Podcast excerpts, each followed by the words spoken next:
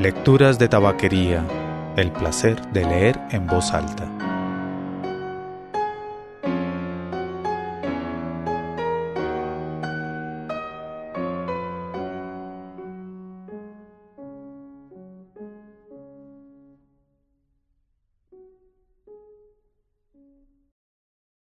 Soy Mauricio Duque Rubla.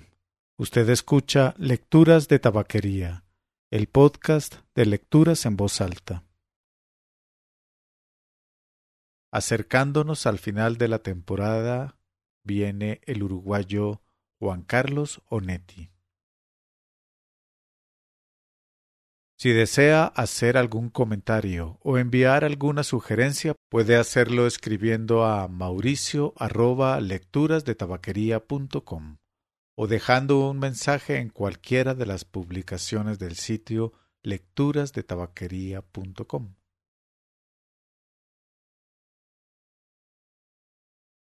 Bienvenido Bob por Juan Carlos Sonetti. A. H. A. T.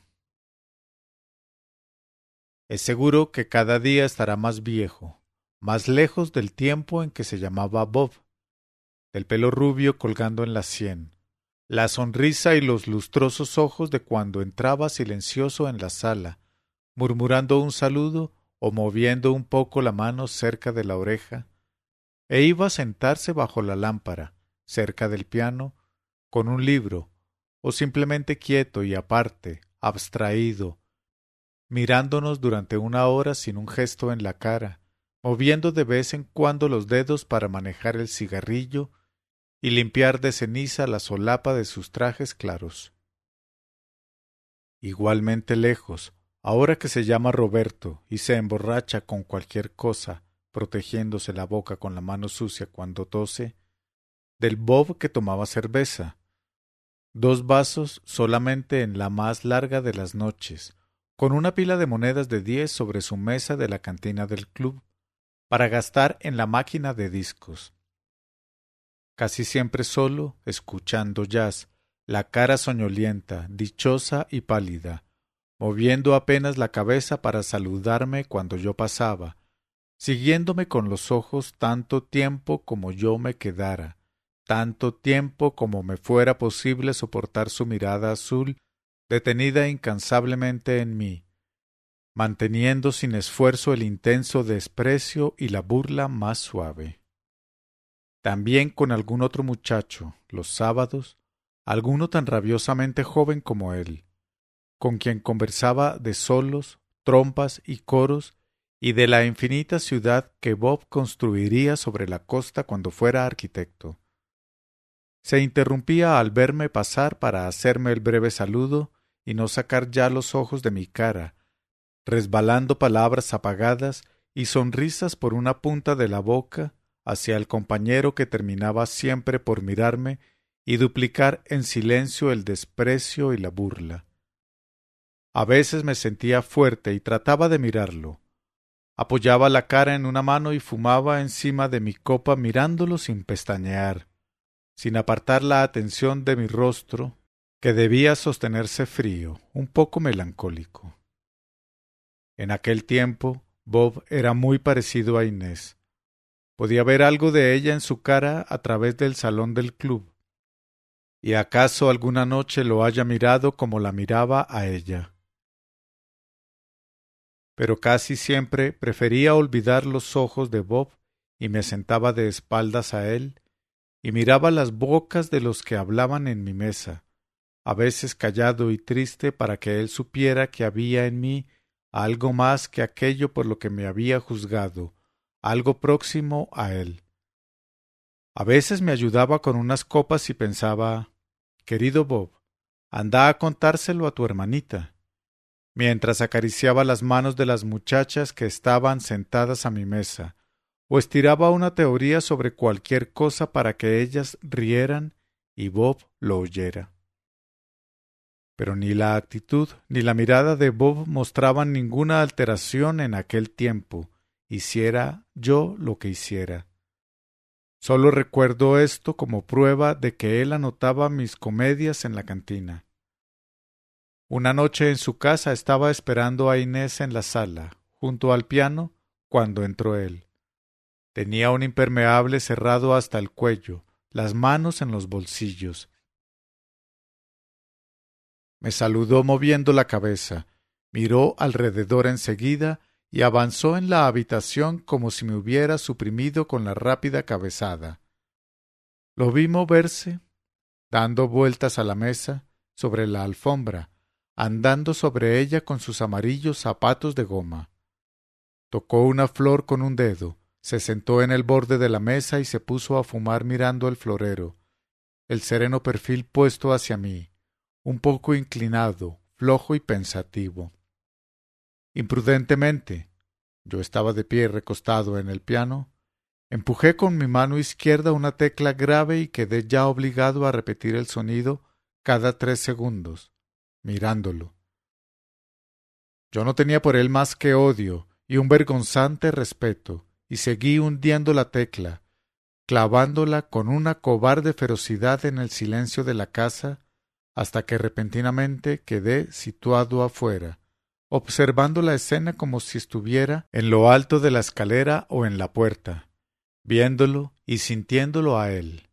Bob, silencioso y ausente, junto al hilo de humo de su cigarrillo que subía temblando, sintiéndome a mí, alto y rígido, un poco patético, un poco ridículo en la penumbra, golpeando cada tres exactos segundos la tecla grave con mi índice. Pensé entonces que no estaba haciendo sonar el piano por una incomprensible bravata, sino que lo estaba llamando, que la profunda nota que tenazmente hacía renacer mi dedo en el borde de cada última vibración era, al fin encontrada, la única palabra por diosera con que podía pedir tolerancia y comprensión a su juventud implacable. Él continuó inmóvil hasta que Inés golpeó la puerta del dormitorio antes de bajar a juntarse conmigo. Entonces Bob se enderezó y vino caminando con pereza hasta el otro extremo del piano. Apoyó un codo me miró un momento y después dijo con una hermosa sonrisa Esta noche es una noche de leche o de whisky, ímpetu de salvación o salto en el abismo. No podía contestarle nada, no podía deshacerle la cara de un golpe. Dejé de tocar la tecla y fui retirando lentamente la mano del piano. Inés estaba en mitad de la escalera cuando él me dijo mientras se apartaba bueno, puede ser que usted improvise. El duelo duró tres o cuatro meses, y yo no podía dejar de ir por las noches al club. Recuerdo, de paso, que había campeonato de tenis por aquel tiempo, porque cuando me estaba algún tiempo sin aparecer por allí, Bob saludaba mi regreso aumentando el desdén y la ironía en sus ojos, y se acomodaba en el asiento con una mueca feliz. Cuando llegó el momento de que yo no pudiera desear otra solución que casarme con Inés cuanto antes, Bob y su táctica cambiaron. No sé cómo supo mi necesidad de casarme con su hermana y de cómo yo había abrazado aquella necesidad con todas las fuerzas que me quedaban. Mi amor de aquella necesidad había suprimido el pasado y toda atadura con el presente. No reparaba entonces en Bob pero poco tiempo después hube de recordar cómo había cambiado en aquella época y alguna vez quedé inmóvil, de pie en una esquina, insultándolo entre dientes, comprendiendo que entonces su cara había dejado de ser burlona y me enfrentaba con seriedad y un intenso cálculo, como se mira un peligro o una tarea compleja, como se trata de valorar el obstáculo y medirlo con las fuerzas de uno. Pero yo no le daba ya importancia y hasta llegué a pensar que en su cara inmóvil y fija estaba naciendo la comprensión por lo fundamental mío, por un viejo pasado de limpieza que la adorada necesidad de casarme con Inés extraía de abajo de años y sucesos para acercarme a él. Después vi que estaba esperando la noche. pero lo vi recién cuando aquella noche llegó Bob y vino a sentarse a la mesa donde yo estaba solo y despidió al mozo con una seña. Esperé un rato, mirándolo. Era tan parecido a ella cuando movía las cejas y la punta de la nariz, como a Inés se le aplastaba un poco cuando conversaba. Usted no va a casarse con Inés, dijo después. Lo miré, sonreí, dejé de mirarlo. No, no se va a casar con ella porque una cosa sí se puede evitar si hay alguien de veras resuelto a que no se haga. Volví a sonreírme. Hace unos años, le dije, eso me hubiera dado muchas ganas de casarme con Inés. Ahora no agrega ni saca, pero puedo oírlo si quiere explicarme. Enderezó la cabeza y continuó mirándome en silencio. ¿Acaso tuviera prontas las frases y esperaba que yo completara la mía para decirlas? Si quiere explicarme por qué no quiere que yo me case con ella, pregunté lentamente, y me recosté en la pared.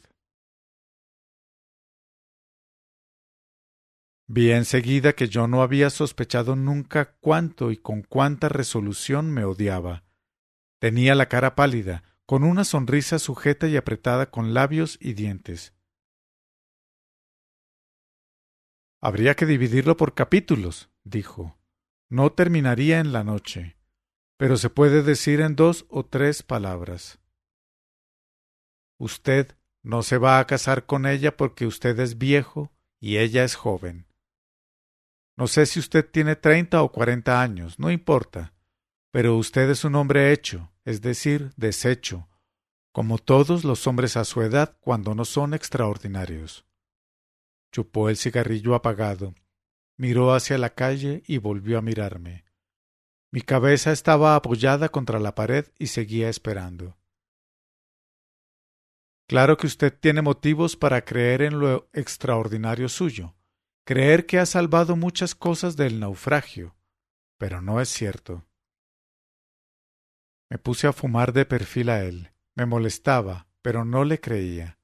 Me provocaba un tibio odio pero yo estaba seguro de que nada me haría dudar de mí mismo después de haber conocido la necesidad de casarme con Inés. No, estábamos en la misma mesa y yo era tan limpio y tan joven como él. Usted puede equivocarse, le dije, si usted quiere nombrar algo de lo que hay deshecho en mí. No, no, dijo rápidamente, no soy tan niño, no entro en ese juego. Usted es egoísta, es sensual de una sucia manera, está atado a cosas miserables y son las cosas las que lo arrastran. No va a ninguna parte, no lo desea realmente. Es eso, nada más. Usted es viejo y ella es joven. Ni siquiera debo pensar en ella frente a usted. Y usted pretende. Tampoco entonces podía yo romperle la cara, así que resolví prescindir de él. Fui al aparato de música, marqué cualquier cosa y puse una moneda. Volví despacio al asiento y escuché. La música era poco fuerte. Alguien cantaba dulcemente en el interior de grandes pausas.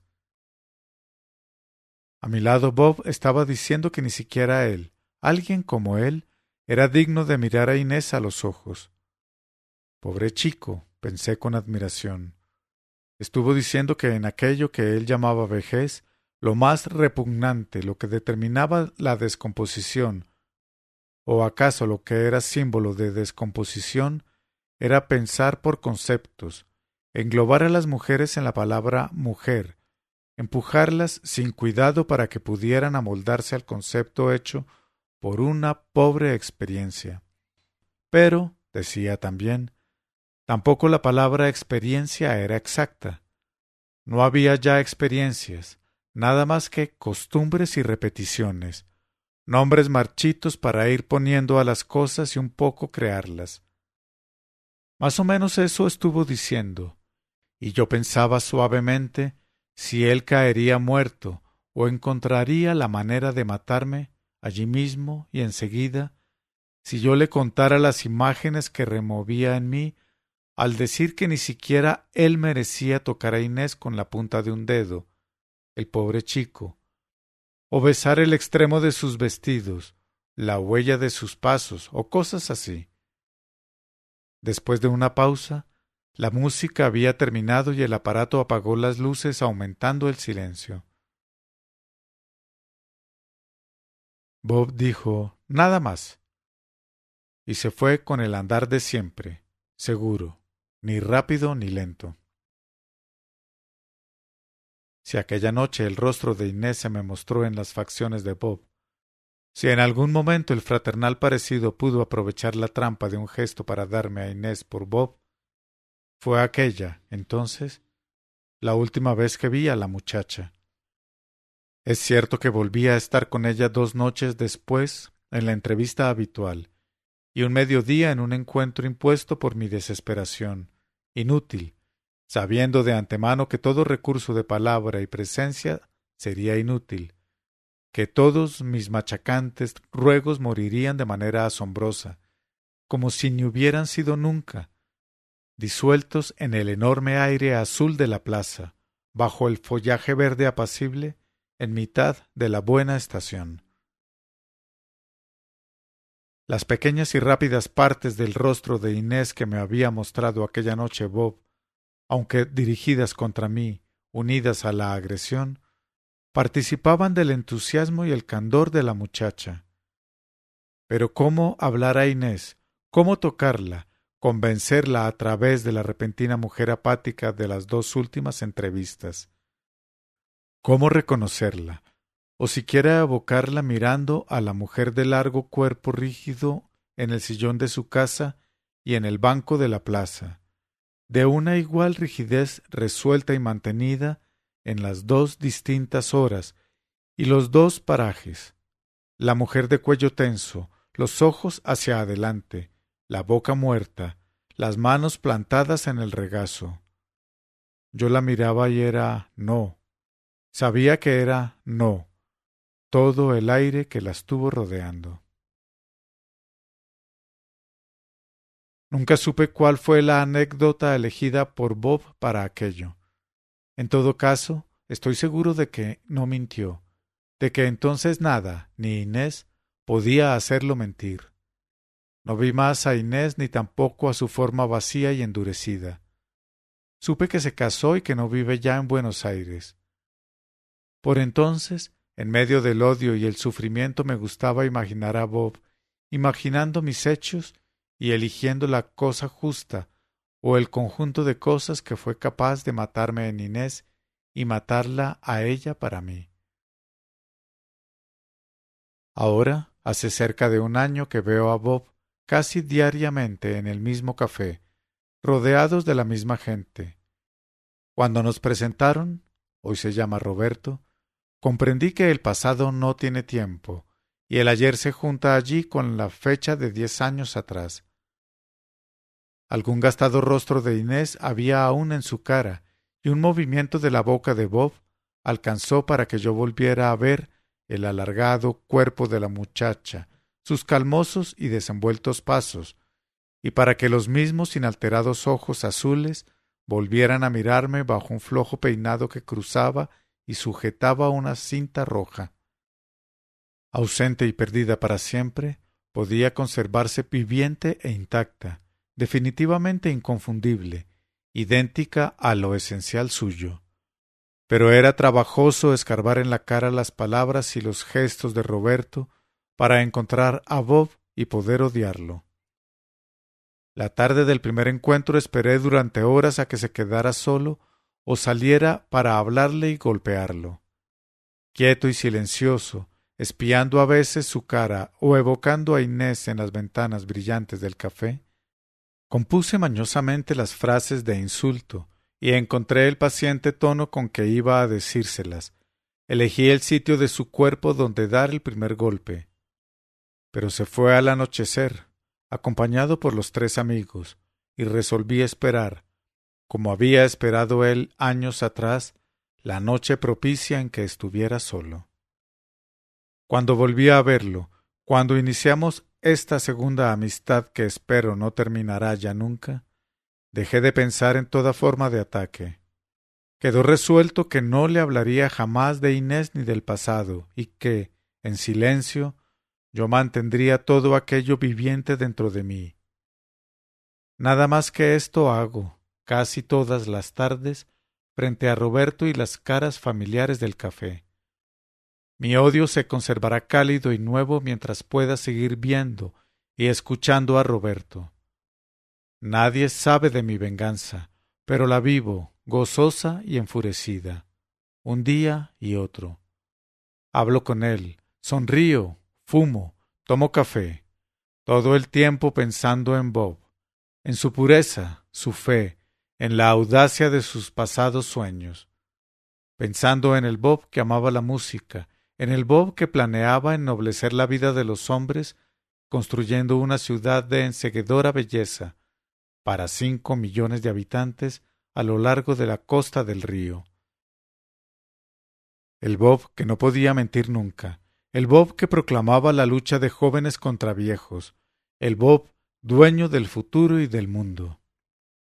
Pensando minucioso y plácido en todo eso, frente al hombre de dedos sucios de tabaco llamado Roberto, que lleva una vida grotesca trabajando en cualquier hedionda oficina, casado con una gorda mujer a quien nombra mi señora. El hombre que se pasa estos largos domingos hundido en el asiento del café, examinando diarios y jugando a las carreras por teléfono. Nadie amó a mujer alguna con la fuerza con que yo amo su ruindad su definitiva manera de estar hundido en la sucia vida de los hombres. Nadie se arrobó de amor como yo lo hago ante sus fugaces sobresaltos, los proyectos sin convicción que un destruido y lejano Bob le dicta algunas veces, y que sólo sirven para que mida con exactitud hasta dónde está emporcado para siempre. No sé si nunca en el pasado he dado la bienvenida a Inés con tanta alegría y amor como diariamente doy la bienvenida a Bob al tenebroso y maloliente mundo de los adultos. Es todavía un recién llegado y de vez en cuando sufre sus crisis de nostalgia. Lo he visto lloroso y borracho, insultándose y jurando el inminente regreso a los días de Bob. Puedo asegurar que entonces mi corazón desborda de amor y se hace sensible y cariñoso como el de una madre. En el fondo sé que no se irá nunca, porque no tiene sitio donde ir. Pero me hago delicado y paciente y trato de conformarlo, como ese puñado de tierra natal, o esas fotografías de calles y monumentos, o las canciones que gustan traer consigo los inmigrantes, voy construyendo para él planes, creencias y mañanas distintos que tiene la luz y el sabor del país de juventud de donde él llegó hace tiempo. Y él acepta, Protesta siempre para que yo redoble mis promesas, pero termina por decir que sí. Acaba por muequear una sonrisa creyendo que algún día habrá de regresar al mundo y las horas de Bob, y se queda en paz en medio de sus treinta años, moviéndose sin disgusto ni tropiezo entre los cadáveres pavorosos de las antiguas ambiciones, las formas repulsivas de los sueños que se fueron gastando bajo la presión distraída y constante de tantos miles de pies inevitables. 1944